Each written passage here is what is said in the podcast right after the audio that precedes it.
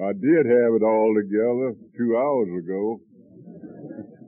I thought we never was going to wean him from this microphone up here. well, he's a he's a better quoter of literature than he is an introducer. He, he didn't say what I told him to say. So about all I can say is that this is the most recent introduction I've had.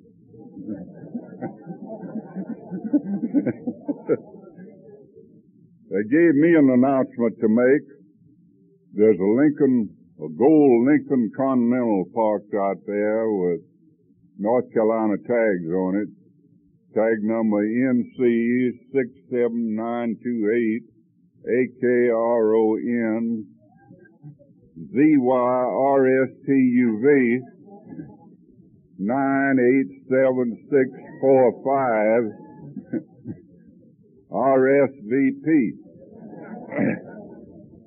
Now the security guard said that there's nothing wrong with your car, but the license tag is blocking the driveway.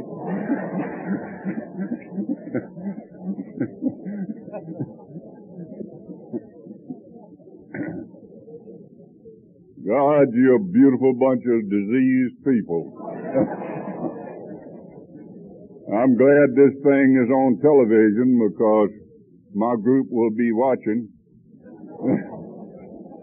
And I appreciate this 40 to 50,000 people showing up here to hear the Pope of Alcoholics Anonymous. now, when they see this crowd in here on television, they're going to ask me where the others were. And so I'll tell them that they only had the incurables in here. they had the well ones scattered out in 15 or 20 other buildings much larger than this.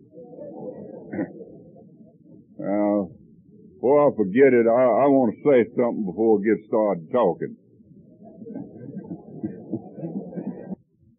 So had people to rise last night with four weeks sobriety, 30 days sobriety, less than a year, and I was astounded at the number of people who stood. I won't ask you to do it again and due to time.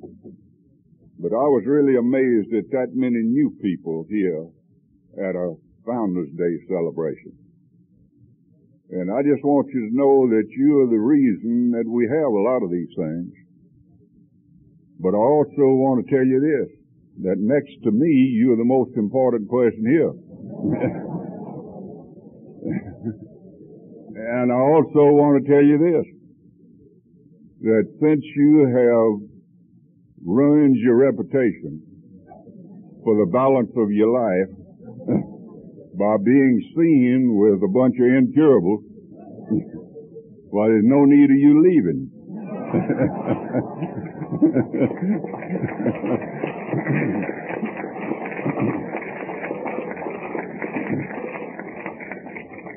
Just stay. You'll be accepted here and you will not be accepted back out there.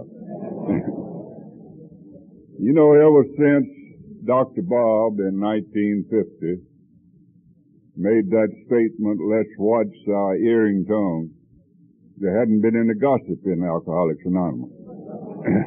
right? But I heard that when Lou got serious about this program, he went to his sponsor and said, I want to do this thing exactly right. So they got on to the third step and the sponsor told him about the prayer, showed it to him and told him to offer that prayer. And Lou said, God, I offer myself to thee to do with me as I will. And, and God said, what an order. I can't go through with it.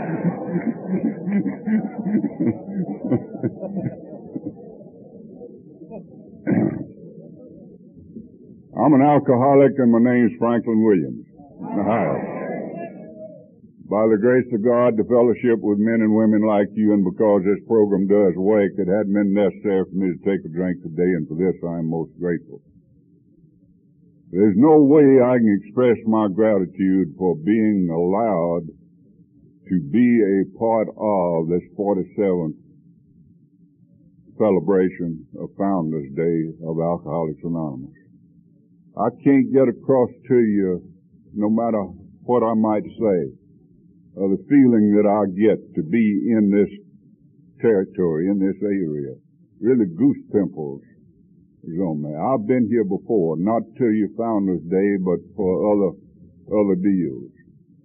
And it's just, well, there's no way for me to explain how grateful I am for being a part of this.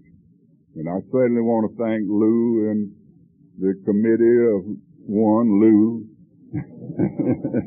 or whoever else might be responsible for Eloise and I being able to be here. It is really, really terrific. Now, many of us are here, many of you are here to pay tribute to Dr. Bob and Bill. And that's as it should be. But I am also here to pay true tribute to Lois and to Annie.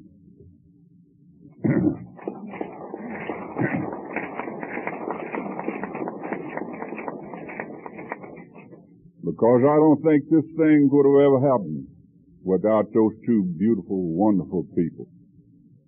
As Willard and I were talking last night, I don't think any either one of them would have been alive at that time had it not been for for Annie and Lois.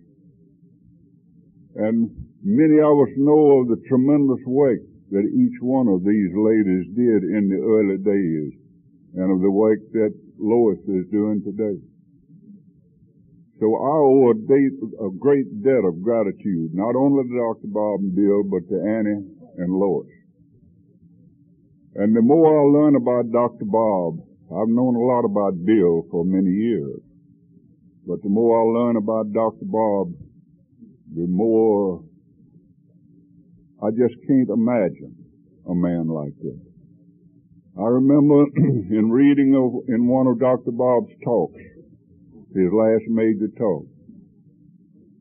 He said, let's never forget the simplicity of this program. And let us never forget that our purpose is to stay sober, get sober and stay sober. And let us not forget our less unfortunate brother. And I'm afraid that many of us are forgetting that less fortunate brother. You know, we used to be the only outfit left that made house calls. And, and I'm afraid we're getting away from that. I'll try to talk some in the next three or four hours about sponsorship. Because I'm deeply concerned about it. I mentioned that I was an, I'm an alcoholic, and that's true. I don't really know what alcoholism is other than what Dr. Silkworth told me and what Bill tells me in the big book, and that's all I want to know about it. I just know if it has anything to do with drinking whiskey, I got it. and I don't need to know all those ifs and whys and, and all of that. Now, so I'm not only what we commonly refer to as an alcoholic, but I'm a real alcoholic. And if some of you don't have a big book, if you'll get you one and read in there, it mentions many times about the real alcoholic. And I'm not going to tell you what a real alcoholic is, but if you see me after the meeting, well, I'll tell you where in the big book to read. And you can find out whether you're a real alcoholic or not. Now, I'm not only a real alcoholic, I'm an arrested alcoholic. I've been arrested many, many, many times. I don't rightfully know how many times I've been arrested. I wish I'd kept up with it. But I didn't know it was going to be a thing of social prestige when I got to the program of Alcoholics Anonymous. Who knows? AA might come up with a pension plan. and me not knowing how many times I've been arrested, I might lose out on some of my benefits. the text of my sermon this morning is going to be to keep it simple and follow directions. And that's always and still is hard for me to do. I can louse up a one car funeral by complicating it. And I didn't learn to read just the black part in the book for a long time. I read between the lines and I interpreted. And I said, now this is what Bill really meant. And it took me a long time to get this thing simple and to be able to somewhat follow directions. I mentioned earlier that I think sponsorship is a weakness. It certainly is in my area. I've been impressed up here about the fact that in many of your, your recovery places or treatment centers, that a person has to have a sponsor before he goes in. And certainly he has one when he comes out. And I think that's terrific. And I think I certainly need to be more mindful about sponsorship. Now, in talking about sponsorship, I have to bring in my original sponsor. He went on to the big meeting some eight or nine years ago, and I can call his last name now because he is there. He's up there with Bill and Dr. Bob and Bill Dotson and Ethel Macy and all of those, and I'm sure they're looking down this morning, smiling, and said, keep on, keep on doing what you're doing, try to improve a little bit on respect to your unfortunate brother. And may you, may you always keep this thing simple. And I really believe this. So his name was David Gates. Now, like Brown mentioned last night, he said his sponsor was the most uncouth man he ever saw. He never did meet David Gates. he had absolutely no upbringing, no manners whatever, no feeling for his, for his fellow man. he used a lot of vulgarity when he talked to me. He called me ugly names that I won't repeat in a mixed audience. But he got my attention. and I think that's the only way he could have gotten my attention. He used to take me to a meeting every night. He did this for a long time. He finally told me, he says, well, you're going to have to get there yourself. He says, you get to where you're dependent on us. And I said, David, you know I don't have no wheels. I don't have no way to get there. He said, we, we find walking helps. I'll see you there. The first number of meetings outside of my local group that I went to, he talked. I said, David, don't anybody else talk? He said, nobody you need to hear.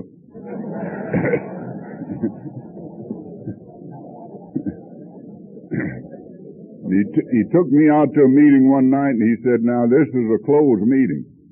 Well, I didn't know what a closed meeting was, but I sure wasn't going to ask David. and I said, you going to talk? He said, no, I'm not going to talk. Said, everybody's going to talk. I said, they're going to let me talk? He said, if they don't run out of time. so I started to get out of the car and he said, sit down. I want to give you some instructions. He believed in those instructions. And he believed in action. He believed when you said something, get on your feet. He said, if they call on you, said you get up and you say that you're an alcoholic and your name's Franklin Williams and you're a member of the Quonset group and sit your behind down. Said you done told them people all you know.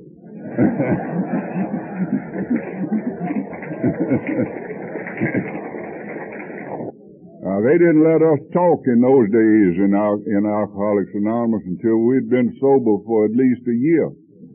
And they didn't let us read anything out of the big book at the meetings, a part of the fifth chapter, until we were sober at least 90 days. And I was always, we had a fellow in my group named Allen, and Allen had more degrees than a thermometer. but he couldn't stay sober. And he is always telling me that you could learn to drink socially. Now, I didn't know what social drinking was, but it sounded good if if you'd go to it, find the right MD and get your capillaries adjusted.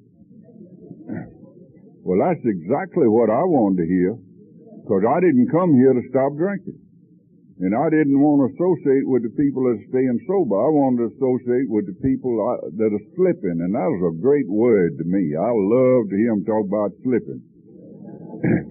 so I kept preparing for slips. And by preparing, I had them. so I had to go to David with everything. Now, he didn't let me read anything except the big book and the 12 and 12. But I know over a year, it might have been longer than that. But that's the only thing he'd let me read, and he'd give me tests on it. So I knew, I knew any time I went to him with something, I had to tell him that I had looked for it in the big book. So I told him what, what Allen said. He said, what does big book say about it? I said, I can't find anything in there about it. He said, must not be important. and he believed that. uh, he, I told him, I said, Alan says there ain't no must in this program. He said, well, says, for your information, said the word must is in the big book Alcoholics Anonymous 74 times. I held services up here in Ohio a number of years ago, and old John over here, old smartass, he wrote me and sent me a list of these 74 promises. Told me I was wrong. Said there's 74 promises and there's 74 must and one must not. But he said, this is one must that's not in the big book, but that is a must for you. Said, rarely have we seen a person stay sober who continues to drink. said, you must not drink. Said, you must not swallow any and I, I said something about thinking. He said, oh my Lord, that's the worst thing in the world. that a new member of Alcoholics Anonymous can do is think. Said, we'll do your thinking for you for a year. And at the end of a year, if we think you can think, we'll tell you you can think. Says you came here and your mind was broken. And to use it, it might be fatal. says, don't you attempt to think because your best thinking got you here. And I said, David, everywhere you take me, they got them signs all around. Think, think, think. That's for us. and I really believe that. I think, I think that think deal is the worst thing in the world a new alcoholic to do. I was in a club room, in a club room here not long ago and they didn't have that think, think, think up there. They had action, action, action. And I liked that. I, I didn't have a wife. I didn't have anything when I came here. And I told David one night, I said, it's easy for you folks to stay sober. I believe Bryant mentioned this. You got wives, you got nice threads, you got nice cars, you got nice jobs, you got that scratch and lettuce in your pocket. I don't have any of these things. If I had a wife, I too could stay sober. I read to David for five years out of the big book Alcoholics Anonymous before I found out he could read. He knew where everything was and he'd make me read it to him and explain it to him. And a lot of those things I had to explain to him four and five times before he ever understood. He was real hard to catch on. So he said, turn to page 98. He pointed over there on the left-hand side and said, read this. And it says, as Brown said last night, wife or no wife, job or no job. Our sobriety does not depend on others, but in our willingness to trust God and to clean house. He said, now read this on page 99, pointed his finger to it, and I read it. Then he flipped the page and said, read this on page 100, and I read it. He said, what did it say? I said, it says the same thing, David. He said, I know it. Said, Bill figured some cat like you was going to come along and you'd miss it on page 98.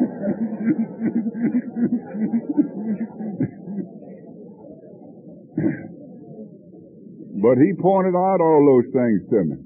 I said, David, you know I'm broke. I'd come out to Penal Farm, and I really didn't have anything, and I was eating at AA uh, meetings. We had noon meetings in Memphis then, have them now. And incidentally, I'm a member of the Quonset group in Memphis, Tennessee. And I attend on a regular basis the Olive Branch group in Olive Branch, Mississippi. And we've got two of our members up here at this meeting, and we've got a buddy of mine from Memphis that's up here. They came, they said to keep me straight, but it'll take more than that to do, keep me straight. so I'm a member in good standing of both of these groups, and you'd never guess what we do in that those two groups. We don't do anything except study the big book of Alcoholics Anonymous. And uh, our people know that big book, and most of them are staying sober. and I think it's think it's really really terrific. so I was broke, as I told you, and he told me says you must have a big book. You must have a big book and study that big book. I could ask David what time it was, and he said, "Don't drink, go to meeting, study the big book. Don't drink, go to meeting, study the big book." I got so sick of hearing that. He said, "You must have a big book." I said, David, ain't no way. I was unemployed, unemployable for a long time. As I said, eating at club rooms and Al-Anons bring sandwiches at, at lunch. And some of those dear ladies would have some extra ones and they'd say, you may go home tonight and you might be hungry and here are a few sandwiches for you to eat. And they knew that that's what I was living on. Now I'm not saying this for self-pity. I'm saying that all that's necessary is to be willing to clean house and to trust God. I think any of us can stay sober. I know any of us can stay sober if we do those things. So talking about this big book, he said, well, if you haven't got the money to buy you a big book, you go out and steal one. Says you haven't forgotten how to steal. and said, we got a step in this program. By the time you get on to it, you can make amends for stealing that big book.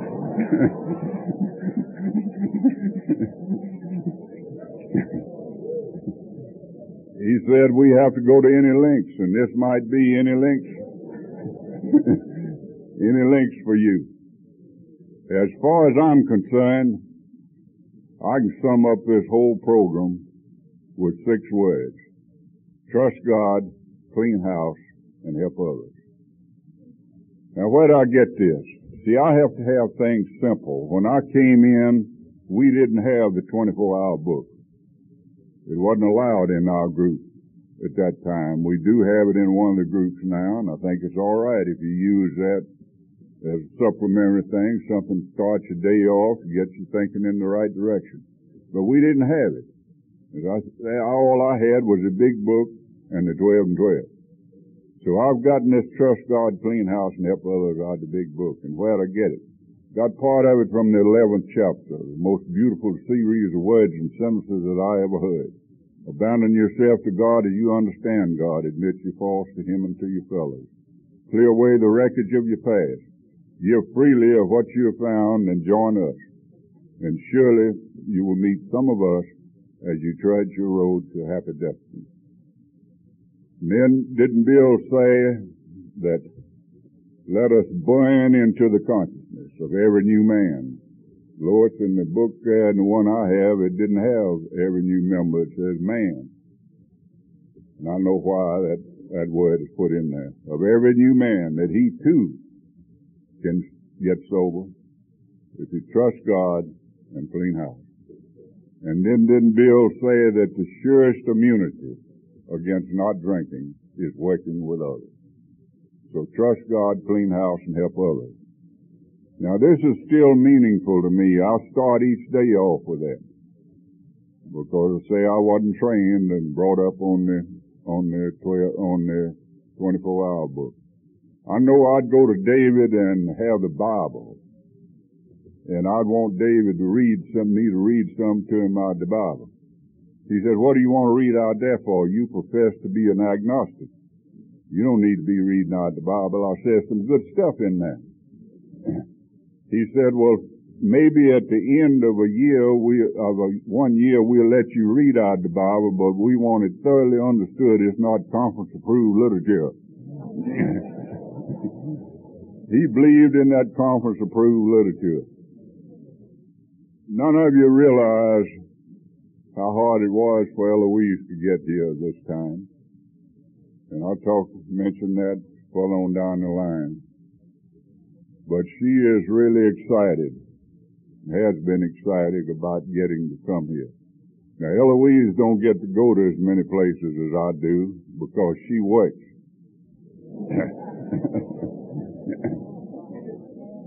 and I certainly try not to do anything to interfere with that gal's work. but I want it thoroughly understood that that gal don't have to work. Darn it, she can go naked and starve death if she wants to. That's the decision she has to make. Decisions are bad on me.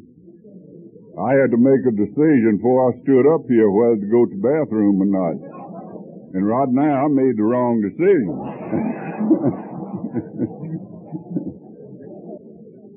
like like Brown, I met Eloise in the program of Alcoholics Anonymous. Now I have her permission to say that she's an alcoholic. She has over 23 years, is that right, Eloise? Over 23 years of sobriety. Incidentally, I have 25 years, 9 months and something. October the 15th, 1956 know that I'm not due that applause. It's AA and God as I understand it. And so the only reason I'm telling you this is because I'm bragging. Obviously I am because my mother passed away last October with over 92 years of consecutive sobriety. and she never mentioned it.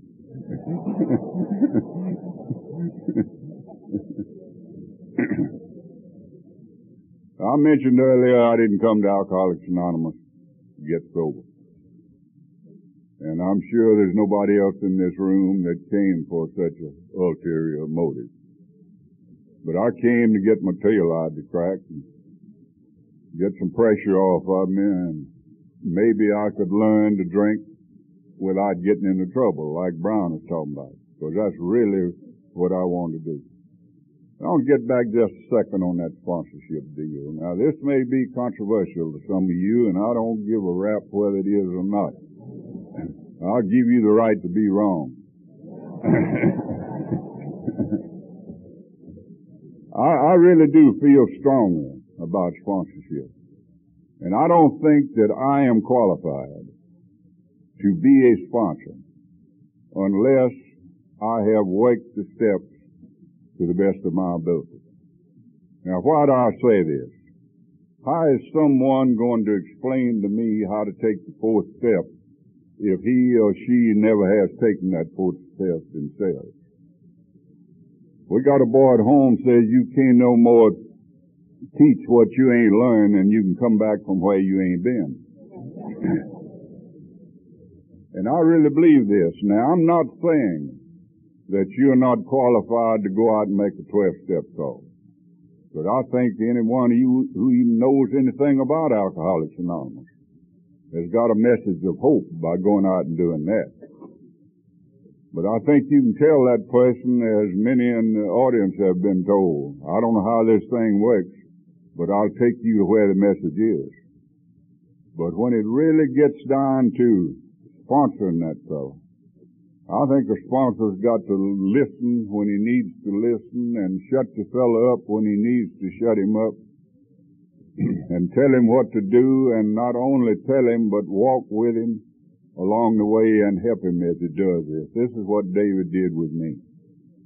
He explained these steps to me the way that the big book explained them.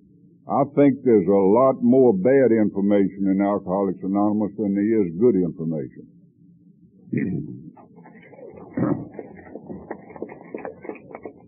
I'm hearing people say you don't have to write a four step.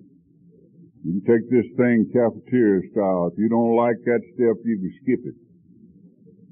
Well, they're not reading the same book I am because the instructions that Bill left us is it's, it's spelled out there plainly that when you finish one step, it says now you are ready for the next step.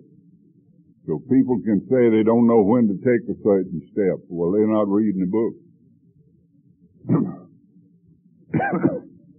So I came to the program of Alcoholics Anonymous in 19, in January 1956 and I drank, I slipped for a period of nine months till October the 15th, 1956. And I'm not going into a blow by blow deal of my drinking because we all know how, how to drink. There's a lot in the big book Alcoholics Anonymous how to live. And that's what I want to devote most of my time to. I started drinking when I was 16 years of age, and I started for the same reason that many people do, because of peer pressure, because of the people with whom I was associating were drinking, and they seemed to be having the fun, and I wanted to join in, and I did. And I drank for a period of 29 years. I was an alcoholic from the first drink I ever took.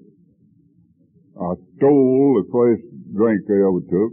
Two brothers, not my brothers, but two brothers, we stole some corn whiskey from their daddy, and I blacked out. 29 years later, I stole some wine, and I blacked out.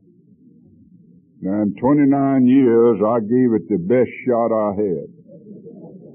And I didn't learn a way to drink and not get into trouble. I suffered the same loneliness, the same futility, feeling of futility, the same feeling of not being a part of, of being rejected, and I had that god awful guilt and fear, and I never, I've never known an alcoholic that didn't have these. David said I didn't have any guilt. He said I never was sorry till I was caught. and I don't know but what he is right. But maybe it's remorse, um, but I, I, I know there was something there just eating that gut out. I don't think it's the physical suffering that got me to Alcoholics Anonymous. It's the mental suffering and that feeling of guilt, knowing that something bad was going to happen. If it didn't happen this five minutes, it's going to happen the next five minutes. I was looking for something that took care of right now. I knew that I was going to black out. I knew I was going to wind up in jail, but it eased that old feeling down in my gut. Something for right now. And it wasn't until I got to the program of Alcoholics Anonymous that I found something that would take care of right now. And there's nothing that can come up in my life today that there's not an answer for it in the big book of Alcoholics Anonymous for right now. So I started to go into AA, not for me, but try to get my wife back, get police off my back, and a number of other things. So really it's important to me, why did I come to the program of Alcoholics Anonymous? This is a suggested program. And a judge suggested that I come. And he put it in the form of an order. So you know if I came to wake people, I didn't come to wake the program. So I just thank God that it was only a period of nine months before I really got on the drunk of all drunks. It wasn't as bad as many that I had been in. I didn't suffer as much physically or mentally. But it was a time that I was ready to throw in the towel. David used to always tell me, surrender, surrender. Most important thing in Alcoholics Anonymous, surrender. I got so darn tired of listening to that. I said, David, what in the world is surrender? And how do you do it? He said, I don't know but says one of these days or one of these nights is possibly going to be late in the night or early in the morning. You're going to be hurting. You're going to be feeling alone. You're going to have a lot of fear. And you're going to drop down on your knees even though you profess to be an agnostic. And you're going to ask a God that you don't know or understand to help you. And said, that's as near as I can tell you what surrender is. And he says, try to think of something in your life that you can associate with a surrender. And I didn't have any problem along this area. Because when I was in college, and I love to tell you I went to college, so you'll know I'm educated. now Eloise says I'm educated way beyond my intelligence.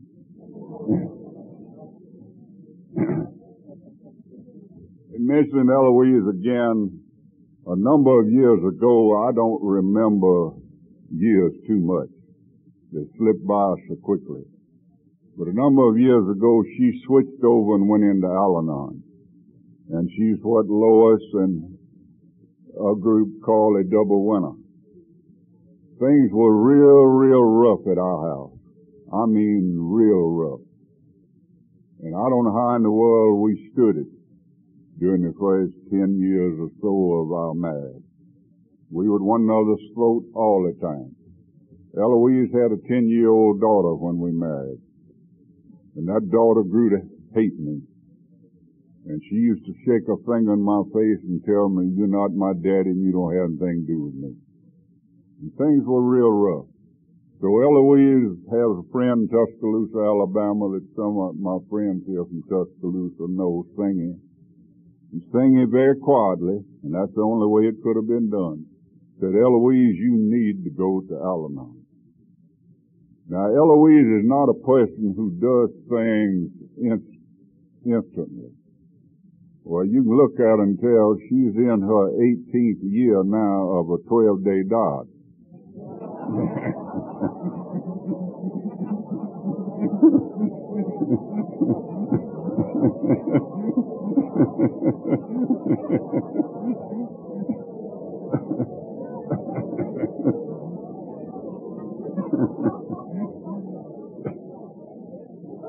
so she she had to think about that thing a long time. So she finally did go. And Eloise fell in love with Al-Anon. She got busy. She studied the program. She went to Al-Anon on a regular basis. She sponsored a lot of gals. And she is really gung-ho on Al-Anon. And I've heard her say many, many times that she learned more about letting go and letting God in the pro- program of Al-Anon than she ever did in AA and releasing with love.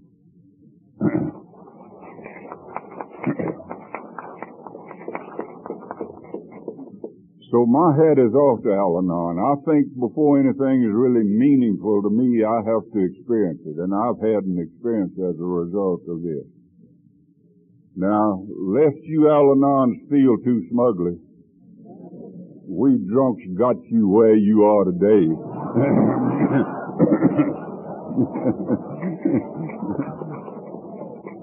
and don't, don't you forget it.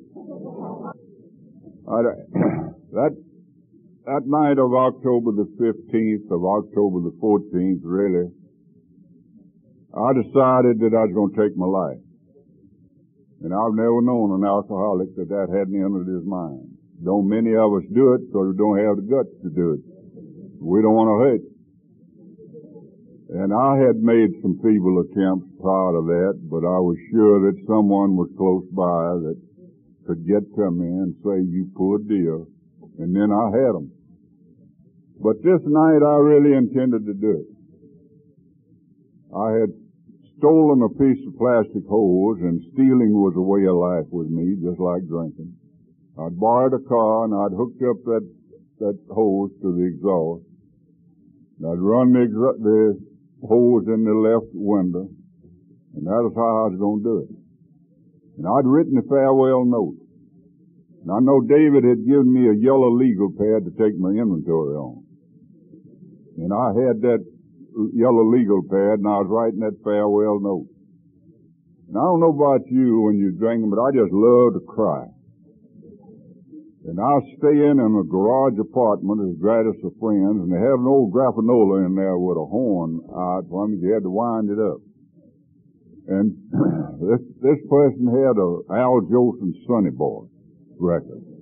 Oh, I love to cry by that. and had some old hillbilly music, and that was good. And nobody loves me. I just love to play that. but that, that old Grafonola had a peculiarity about it. About halfway through the record, it would slow down. So you'd have to jump up and run over there and crank it up again. Well, I just slow my crying down to keep time with the music. and then as it began to pick up, I'd pick up. So I was writing that farewell note. I'm going on. You can have everything. I had it all on. and I just wrote and wrote and wrote. And I was crying all the time, tears dropping down on that old legal pad, and the bottom of the page got so moist, pen wouldn't write. And I drew an arrow up to the top, see next page. and I got thinking about my funeral, and, and all the people that's gonna be there. And I could see my wife looking down at the corpse and saying, you poor dear if I had only understood. And she had two idiot brothers that made me an alcoholic. And they were on either side of her looking down and saying, honey, if you had understood old Franklin, he'd still be living. And then she had two numbskull doctors, cousins that were doctors. And they were on either side. And one of them had tried to bug me to send me to Whitfield, a mental institution, insane asylum. And the other one had tried to send me to Keeley up there close to Chicago. And they were looking down and said, honey, if you'd have left old Franklin down there in Mississippi where we could take care of him, he'd still be living. Now, I don't want you to think I had any self-pity. so I cried all I could cry. And I went on out to the car and started the motor. And a peculiar thing happened. I got thirsty.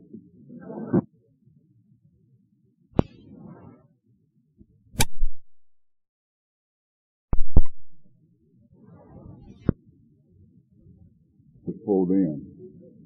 And if there's some of you in the crowd that never did drink that wine like I drank it, you really missed something and it's too late now. But you talk about a spiritual awakening, us old winos stayed in one.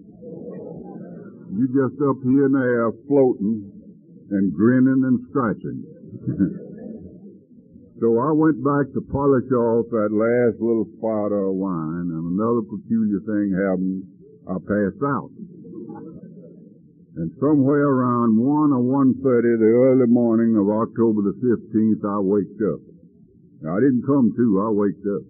And there's a difference. Apparently clear of mind. And my whole life passed before me. And I saw things in a perspective I'd never seen before. And I knew where the, what the problem was and I knew where the solution was. And I fell to my knees and for the first time in my adult life, I said a honest and sincere prayer. Now, ladies and gentlemen, to me, this is surrender. I called on a God I did not know nor understand for help. And I don't know what I said other than God help me.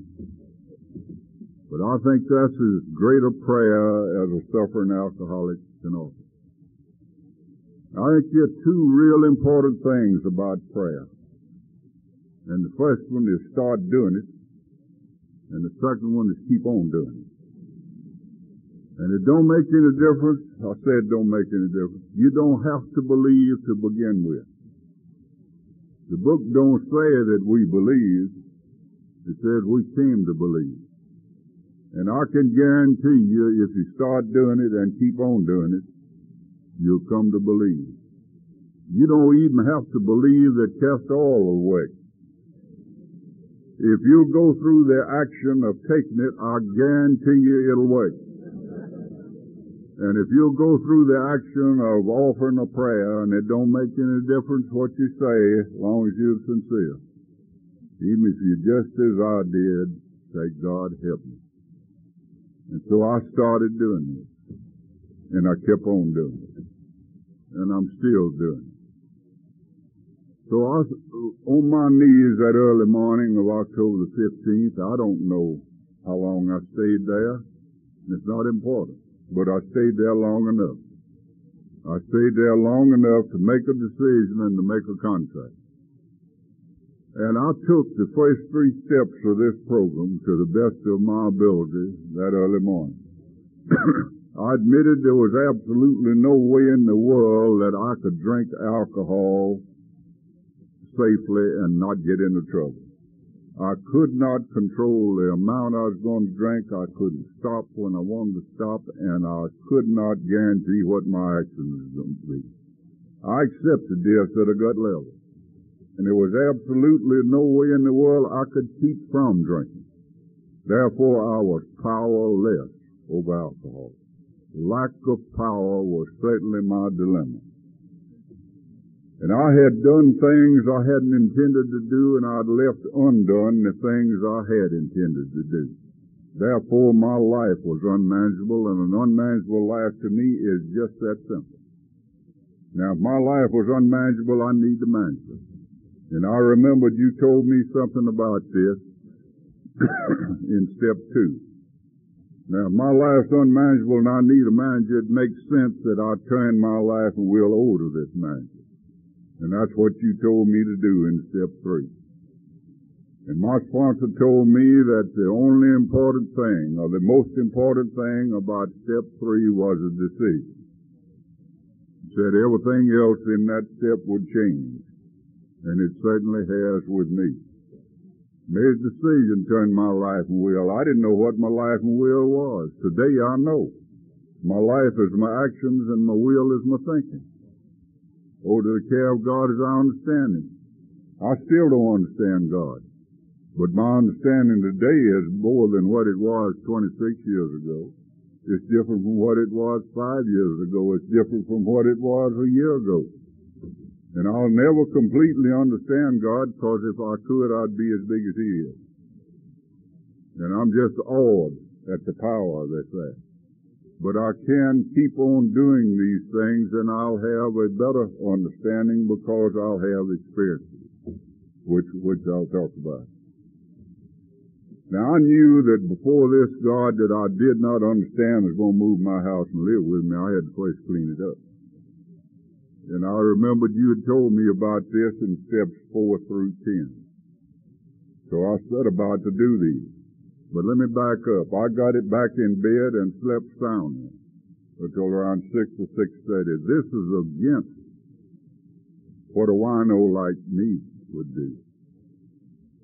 I'd doze off or pass out and wake up and slip down and get some of that mystic oil of joy to slip me back into the arms of Morpheus and then come to again and do the same thing. Well, this time I didn't. And that thing of being clear of mind, you know, I is just never clear of mind. And I was clear of mind. So I waked up around six or six thirty, went to the back door of the people that I was living, asked if I could call David, and told him what had happened, and uh, I didn't understand it. Come over there. So he came. He sat down on the end of that bed, and he told me many things about old David. And I'm sure he'd told me most of these before, but I hadn't heard them. Chuck says one of the most profound things I ever heard. We see when we see and we hear when we hear. And another philosopher, old Yogi Berra, old baseball player, he says if you want to see something, it's good that you be there because you can see it better. so I heard it that morning, and I, I began to pour out to David things that I had never told another human being. And David said two words which in my opinion saved my life. He said, I understand. No one had ever told me that they understood. But I could tell from the look in his eye and the expression on his face that he did understand. I knew it at a gut level. And he said, they're going to get some of your time. And he's talking about the men in blue down to local Castile. And they did get some of my time. And they sent me to the penal. Now I tell you, I knew I had to have this program. And we started a AA group at the penal. And it's still there. and I knew that I had to have this. And it's the first time in my life I ever did something without wanting brownie points, something in return. Because I knew this had to be for me. And I tried to sober up every drunk that came to that penal farm. I even tried to sober up the warden. And he didn't even have a drinking problem. But it's good for me because it kept me busy. And in the time that I was supposed to stay there, I got out. It took a long time for me to get a job because I couldn't be bonded. And every only kind of work I knew anything about, I had to be bonded. So I had to spend a lot of time around AA. And I'm grateful for that. I hear some people say they're alcoholics because they drank too much too long. I didn't. I drank just enough. Just long enough. I think one drink more might have been too many, one drink less might have been one too little. So I thank God for all of this. Like Bryant, I'm grateful for having gone to the Pentecost because it took that to bring me to my knees and to get me where I am today. I think it takes what it takes for each and every, every one of us. So I set about to do these steps just the way that the big book says and the way David was explaining. And I think I worked them to the best of my ability. I just didn't have much ability. And I can see now that I wasn't capable of getting honest enough. And when, when I talk about honesty in AA, I'm not talk, talking about cash register honesty. I'm talking about self-honesty. I'm talking about being void of self-deception. That to me is honesty with me. And I hope that I'm making a little progress in that area. Because I went along for a period of between nine and ten years. And I'm saying this for several reasons. I'm saying it for myself. But I'm also saying it to maybe there's someone in this audience that has a little sobriety or a lot of sobriety and is getting uncomfortable and you're beginning to feel nervous and irritable and discontented that Dr. Bob talks about. and I know that if I continue to feel this way, I'm going to reach for that drink. And I don't want any more of this. So I reached that point. And David used to get to the meeting an hour early, and I did too. He required me to, even after that much sobriety. And we'd stay at least an hour after the meeting. And I think that with me, the meetings before the meetings and the meetings after the meetings are the best meetings that I went to. Because a lot of these were one-on-one with David. And by that time I had learned to respect David. And I loved him. And incidentally, to begin with, I hated his guts. And if you have a sponsor and after 60 or 90 days you like him, you got the wrong sponsor. Because he's not telling you the truth. But old David told me the truth. And that night down there, I said, David, I'm getting nervous and irritable and discontented. And there's something wrong. I want to talk to you about it. He said, I know it. Said, I've been trying to approach you on this for several months, but you had a wall built up. You wouldn't let me get through. And I've been praying that you'd come to me or you'd go to somebody else and get this out in the open before you got drunk. And God has answered my prayer. He said, can you stay sober until now, from now until Saturday? That was on Monday night. I said, yes, I can. I'll be miserable as a devil, but I can stay sober. He said, I know you can stay sober if you do what I tell you. He said, the first thing I'm going to tell you not to go to any meetings between now and then. Now that don't sound right, but let me finish it. He said, I want you to stay at home and not read the big book, but study the first four chapters in the doctor's opinion. He said, do you know why I want you to do this? I said, no. He said, turn to page six, turn to fifth chapter after the ABCs and read me the first few words after the ABCs. And I read them and it says, being convinced we are ready for step three. Being convinced of what? Of the ABCs. What are the ABCs? They're purely and simply the first two steps. David told me, and I believe it. Nowhere in our AA literature does it tell us how to take the first two steps. You don't take them. You become convinced of them. It says so in chapter 5. And said, how do you become convinced of it? David said they got the doctor's opinion in there in the first four chapters that leads up to this. Said, I want you to thoroughly study that doctor's opinion. I think it's one of the greatest pieces of information that we have. As Bron said last night, it nails us to a a T. It tells us who is an alcoholic, it tells us what our problem is, and it tells us what the solution is. And then on in the rest of the book, it tells us how to get this. The doctor's opinion's in the right place. Bill put it there so we'd study that place. So I really studied this thing. He said you need to learn from the doctor's opinion that you are not a bad person trying to get good. You are a sick person trying to get well. And you have a sickness and you are not a no good moral daily. Then he says, really study Bill's story to the agnostic, more about alcoholism. In fact, the first four chapters that if you study these, you will be convinced of the first two steps. And I believe this. And I did it. And the people with whom that I work with, I have them to do this because I know it works. So then, uh, we spent the day out on the lake that Saturday. When we got ready to go in, why, he had me to read there about the third step, how to take it. And you know, after nearly 10 years in this program, I didn't know that Bill said, suggested that we take the third step with another human being. And I didn't know that he suggested a prayer in that. See, I had a mental block against these things. There again, that ego was in the way and that honesty was in the way. Self-deception. So he had me to read the third step prayer. And after I read it, he said, I'd like to hear you say it in your own words, and I think God would too.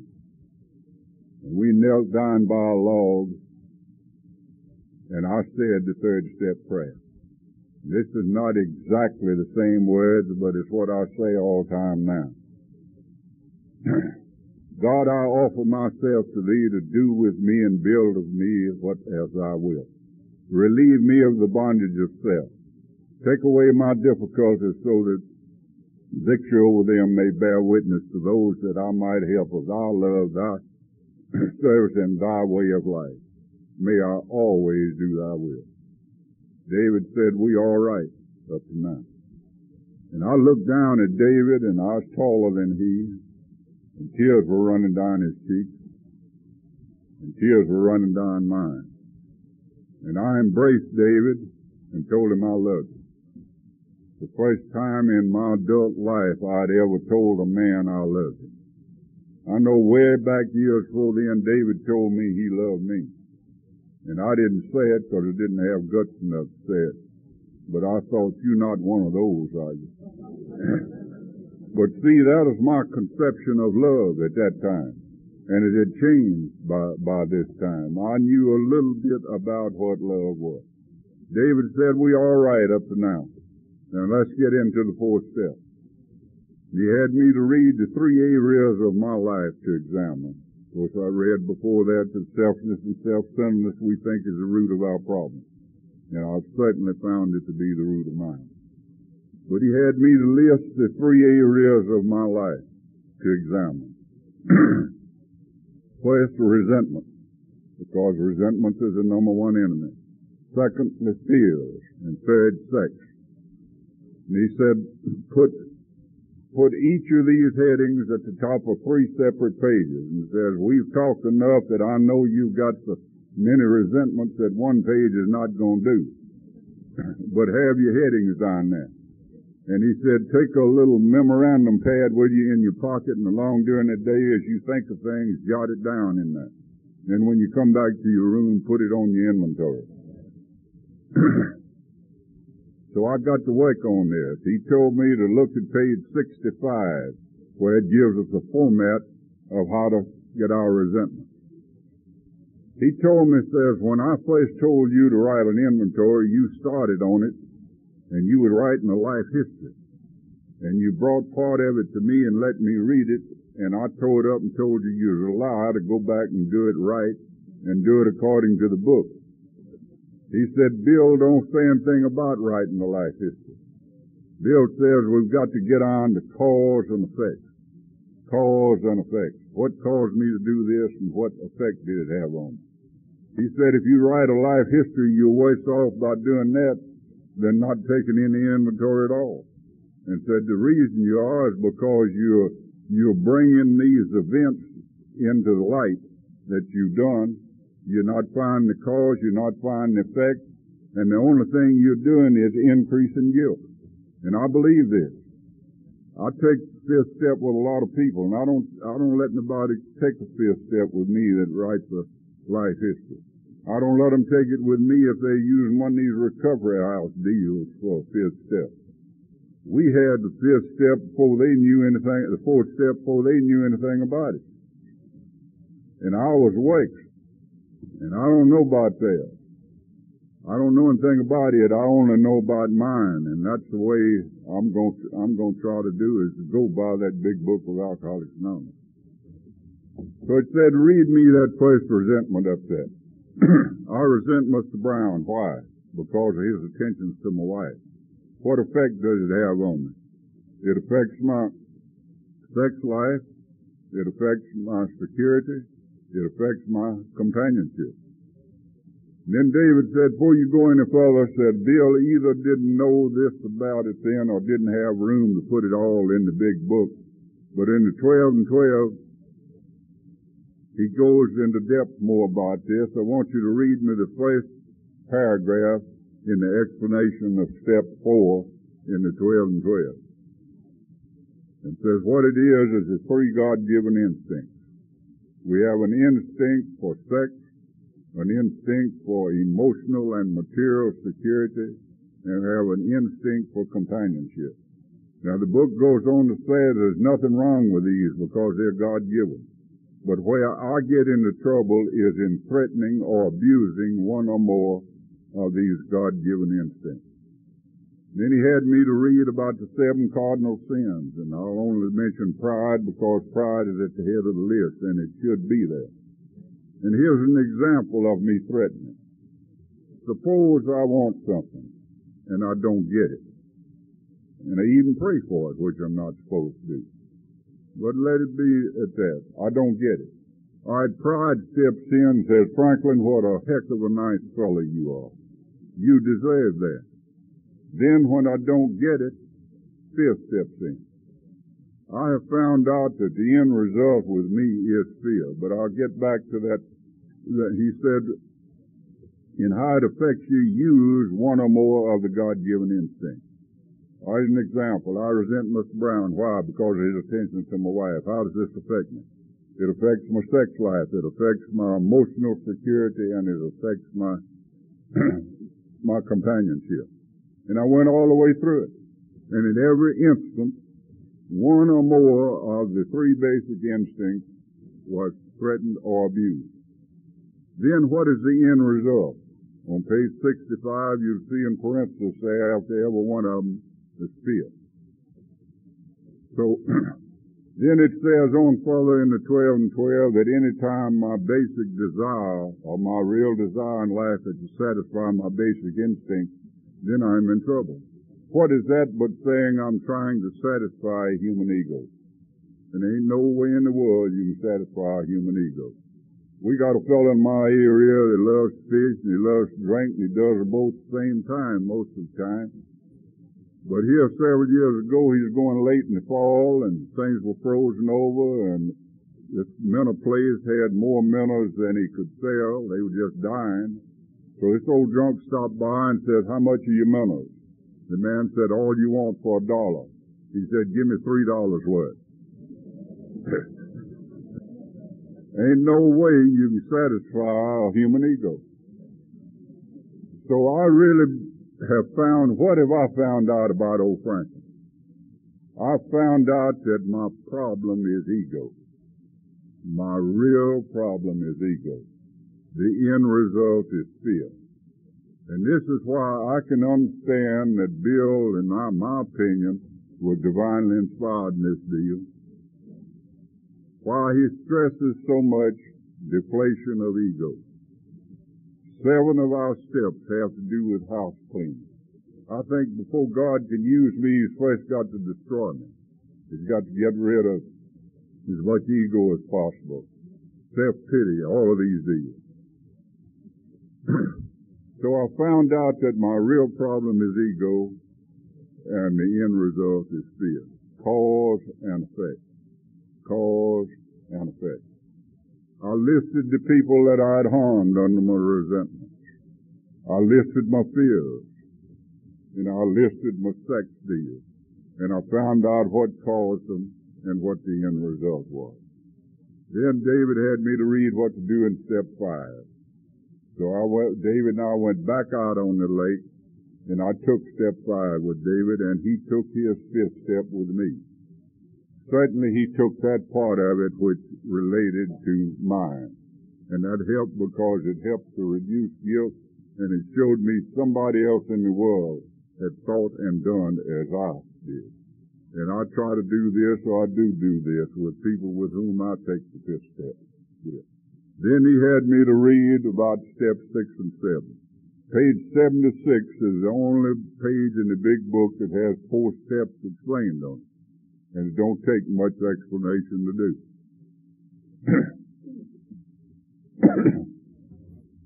Become entirely ready to have our character defects removed. I read that the only thing that I could really do there was to pray for willingness. That's what the book says. So I prayed for willingness. Then when it comes, well, I take step, take seven. Humbly ask Him to remove my shortcomings. Now this may be controversial. The book don't say this, but I think this is what happened to me. I don't think God is going to do anything for me that I can do for myself. I don't think my character defects have been removed completely. I know this is a shock to you. I think they are being replaced. I don't think that, as I say, God's going to do something for me that I can do for myself. I think what has happened is that God has afforded me the opportunity to practice the opposite of this character defect. And as long as I'm practicing the opposite, I can't have that character defect. For instance, there's no way that I can have self-pity if I'm practicing gratitude. And so on down the line. And as long as that pendulum is swinging to the right instead of to the left, well, I'm alright. But you let me get back to practicing these, these negatives, and they are going to come back into my life. Neither do I think that my obsession to drink has been removed. I don't have it today. I think it has, is being replaced. David was great on having me look up words. He had me to look up obsession. And one of the definitions was an idea that overpowers any other idea. I have an idea today that overpowers any other idea that I want to stay sober more than anything in the world. And as long as I have that obsession and do the things you're teaching me to take, to do, I cannot have the obsession to drink. So I think mine is being replaced. Now another reason I don't think I'll ever get rid of all of my character defects is because I'll never completely get rid of ego. If I could completely get rid of ego, I could become perfect. And only one person ever did that, and you know what they did to him. And God knows I don't want to become perfect because I don't know who in the devil I'd associate with. Then step eight, he had me to read there what to do. He said you made you made this list in step four when you took your inventory. And the only thing you can do now is pray for willingness, and I prayed for willingness. And when I became willing, I made amends. I had to do some I had him to do some arguing with me about some of it. But I made amends everywhere except when to do so with Israel and others. I had a hard time accepting my father because he is dead. And I couldn't make amends. And David got across to me the mere fact that I was willing to fight. So I don't have that guilt anymore. And I'm trying to keep all of this slate clean.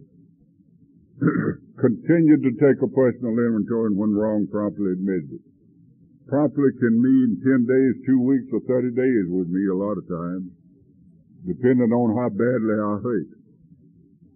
Pain is the thing that's motivated me to do everything that I've done in the program for improvement. But when I wait long enough, I I do something about it. I surrender. I don't think I told you about the instance about this surrender. I, I thought back to when I was in college and this old boy named Red McGinnis there. And this is meaningful to me today. Just as much so, if not more so, than it was nearly 26 years ago. But I made the mistake one day of smarting off to Red McGinnis. And he darn near killed me. Next thing I knew, I was trying to get up off the floor. And every time I tried to get up, Red McGinnis knocked me back down. And I never laid a hand on Red McGinnis. But had it not been for some compassionate people that pulled him off of him, I believe he'd have killed me. Now that was over 50 years ago. And if Red McGinnis come in this room uh, today, ain't no way I'd say anything smart to Red McGinnis. I completely and unconditionally surrendered to Red McGinnis. Now that's surrender. And if it's too complicated for you to understand, get you something you can understand. I can understand it. I said it's important to me today. It is. David taught me to talk to myself. He said it's not Franklin that gets you into trouble, it's the little Franklin. And says what you've got to do is talk to him and put him in his place. Y'all go over in the corner and count yourself. And so we go over in the corner and count ourselves, and I say, little Franklin, you get me in a devil of shape. What me and you got to do is have a red McGinnis surrender to God. And I know what I'm talking about, and I think little Franklin knows what I'm talking about. So it's these simple things with me, and then following directions that make this program so much more easy and so much more more beautiful. I liken the tenth step to operating an automobile. There's some daily things, almost daily things I've got to do to an automobile. Got to check the tires, water, air in the top, water in the radiator, water in the batteries, put oil in the transmission, put gas in the tank, a number, clean the windshield, a number of daily things. But I can operate that automobile for a certain length of time and I've got to have a major overhaul. And that's the way it is with old Franklin's life. After I run this thing along, for a good long while, some things crop up in my conscious mind, I think because I'm getting a little bit more honest. And I've got to go back and get the master mechanic and we've got to do a major overhaul. And that's what we attempt to do. Now I think many people in Alcoholics Anonymous don't really know how to take this fourth step. And I, I think part of the fact is due to lack of sponsorship.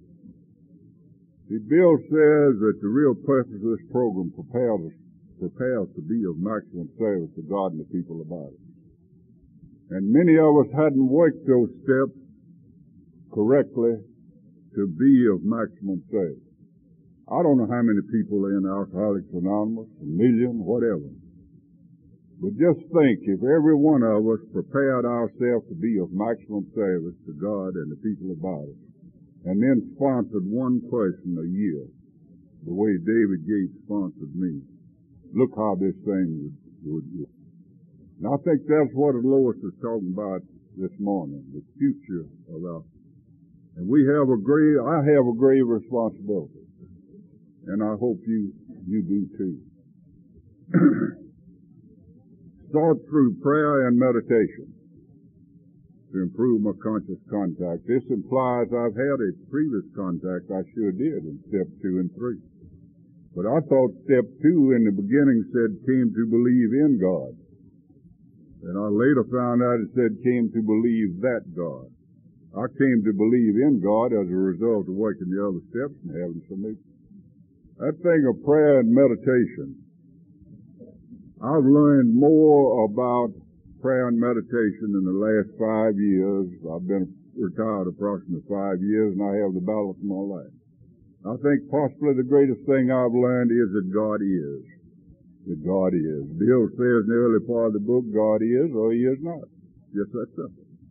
I've had experiences. And I know that God is. I know where these experiences came from. I know the source of it. So this is a gut level feeling that God is. I spend a lot of time, I have some physical problems, and I spend a lot of time in a recliner. I don't know whether I have to or not, but I do.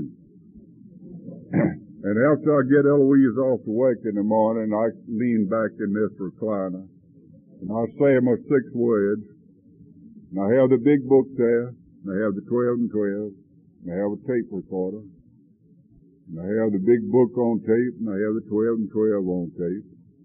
And I'll either read something or turn on the recorder. I'm lazy. And I'll get to listening. And I'll get to thinking about old Willard. Different ones that I know in the program. And what has happened to them as a result of them applying the steps of this program to their life. And then I get to thinking about my own and the fact that I suddenly realize that God is doing for me what I could not do for myself. And I'm really awed at the power that's in the program. The power that's in this program. I can't understand it. I'm not supposed to. But I'm really awed at it. So I get to, I, he had me also to look up believe. And one of the definitions of believe is to rely. And I am coming to rely on the forgiveness of God for yesterday and the grace of God for tomorrow. And that only leaves today. And there's nothing that can come up in my life today that I can't handle if I turn it over to God. And how do I know this? Because of trying. How else do I know it? because Bill says in the big book, that the problem ahead is never greater than the power behind. And I have another way of putting this. There's no limit to where I can go because I'll never run out of God. I'll never run out of God. And that's a comforting thought. The problem ahead is never greater than the power behind. I'll tell you an experience that happened in our lives in the last six weeks or something. First Monday in May, Eloise went in the hospital. Some month or two prior to that, she had slipped on some ice and bruised herself all in a Dolly Parton.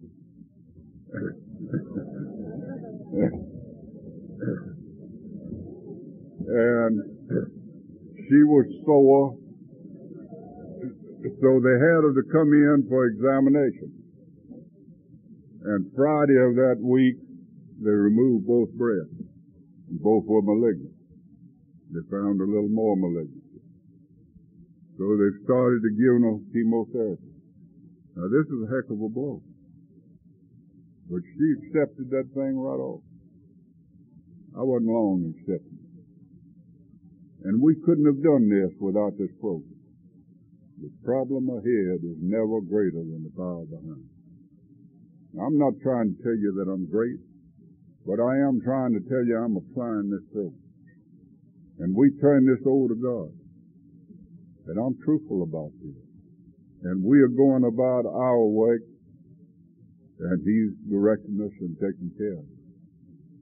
Except the things you can't change. We can talk about it real easy. But sometimes to do it is entirely different. Eloise said she had a devil of a lot easier time than I did because she's in two programs. AA and Al-Anon, she had two programs and I only had one. but this thing is working. You know, this thing of taking a fourth and fifth step has been a turning point in my life in, in AA. Why is it necessary that I, David asked me, he said, do you know why you need to take a fourth step? I said, yeah, I know what the book says. He said, the book don't say that. said you need to take the fourth step so you can take the fifth step. Said there ain't no way you can take the fifth step till you take the fourth step. Said turn to page 72. He pointed down at the bottom of the page, said read this. And then the top of page 73 said those who do not take this vital step, the fifth step, do not relieve their alcoholism. Invariably they drink again. They haven't learned enough of humility, fearlessness, and honesty by telling it all to another human being. And the word all is in italics. Now I've taken many fourth and fifth steps since that time some many years ago. And why did I do it? First, because David showed me in the big book that I need to do. I don't know what page it's on in the new 12 and 12, but in the old 12 and 12, it's on pages 51 and 52. The bottom of 51, the top of 52. The taking of a four-step inventory is but the beginning of a lifetime process. So I am going back and doing more and more of this. And I think God is allowing me as I do a little bit about something. I think God lets me see something when I do something about it. He lets me see something else. And things are coming to my conscious mind now that have, haven't been there. And I know what I need to do now. I'm getting a little bit more honest and I need to do something. And I'm doing it now because of the relief and the release that I get by doing it. Having had a spiritual awakening, this scared the stew out of me. I said, David, that's two churches. He said, turn to Appendix 2. He had me to read the first part of Appendix 2. It says that the spiritual awakening is purely and simply a personality change. Which said, you ain't got no darn personality, so don't worry about it. You just keep on doing these things. Then he said, read on down further in the 12, in the, uh, appendix 2, because I'd had so much trouble with what many of us refer to as the God angle. And it says, many of us believe that an unsuspected power has entered our lives and is this not the exact wording, but has done for us what we couldn't do for ourselves. And in essence, the awareness of this is in essence a spiritual awakening. The simple awareness of this is a spiritual awakening. And that helped me tremendously in the accepting a power greater than myself and being able to call it God. So having had a spiritual awakening as a result of the first 11 steps, we tried to tote this message and practice these principles. Tote what message? There's an old black boy down at Little Rock, Arkansas I love dead, Joe McQ. Brown knows him well. Many others know him. And I should say I said this, but some of you will go back and tell Joe I said that and it might give him a resentment and he might get drunk. And I don't want that to happen to Joe because I love him too much. So Joe said this. He said the greatest carrier of a message was a man named Paul Revere. Said he rode through the countryside yelling the British are coming, the British are coming. Not one picture does it ever say, show Paul Revere looking back. Not one picture did he ever stop and get on off that horse and say, now, if I was you, I'd do this about your marital problem, about your, about your financial problem, your legal problem. No, he toted one simple message, the British are coming. Now, Joe stopped it there. He didn't say this, I said this. The message took care of itself. When he told them British are coming, them cats knew to haul ass.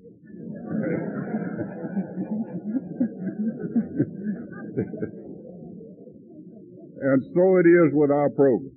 If we stick to the message, I only have one message to take, and you as a member of Alcoholics Anonymous, in my opinion, only have one message, and the 12 step tells me what that message is. The message of a spiritual awakening as a result of the steps. I can't give advice on all this other stuff. I do, but I ain't supposed to. I got one message practice these principles, the 12 steps of the principles, but I'll only mention one principle, love. And that's the apex of the whole deal. That's what all men of the cloth, everybody's trying to get across is love. I have come to believe, uh, you're not break, to see and experience the miraculous power of love. There's power in love. The members of the Quonset group in Memphis, Tennessee love this old drunk soldier. From up here you can feel the love in this audience out here. There's a tremendous power in love. And I just hope that today, that instead of being addicted to alcohol, I am becoming addicted to love. I'll close the way I always close. It's not much of a story, but I just like the way I tell it. and I, I like to hear it, and I haven't heard it today, so if you just bear with me, I'll tell it to Franklin again. I just like to believe that the God of my understanding is saying unto me this Sunday morning, Franklin, I'm getting up a football team and I'm going to make you the quarterback. I'm going to give you three men in the backfield that you lost during your active alcoholism. I'm going to give them back to you in the reverse order in which you lost them. I'm going to give you hope, faith, and charity. I'm going to give you seven powerful men in the line. These men you were introduced to in the program of Alcoholics Anonymous. And if you would use these men, they'll block out resentment, self-pity, intolerance, impatience. All the stumbling blocks that caused you so much trouble the first 45 years of your life. At two ends, I'm going to give you patience and tolerance. At two tackles, humility and honesty. And at two gods, unselfishness and gratitude. And at center, willingness. Now it'll be necessary that you use willingness on every place. Now this game is going to last a lifetime. There'll be no timeout. So I'm not only the sole official, the referee and the sole official, but I am the whole deal. I'm your manager, your coach, and the sole official. So I'm going to have to give you some ground rules. And these ground rules are the Ten Commandments. And the first four of these commandments have to do with your relationship with your manager and your coach God. And the last six of these commandments have to do with, your relationship with your teammates. Now the ball is your eternal soul and the goalposts are the gates of heaven. Now get in there and play ball. I need each and every one of you in my search for truth in this game of life. And I thank God for the program of Alcoholics Anonymous. And I thank the program of Alcoholics Anonymous for the God of my understanding. And if you don't believe that this program will work, just keep it simple and follow directions. And if you don't believe that God will help you, just ask you. Thank you and God bless you and I love you.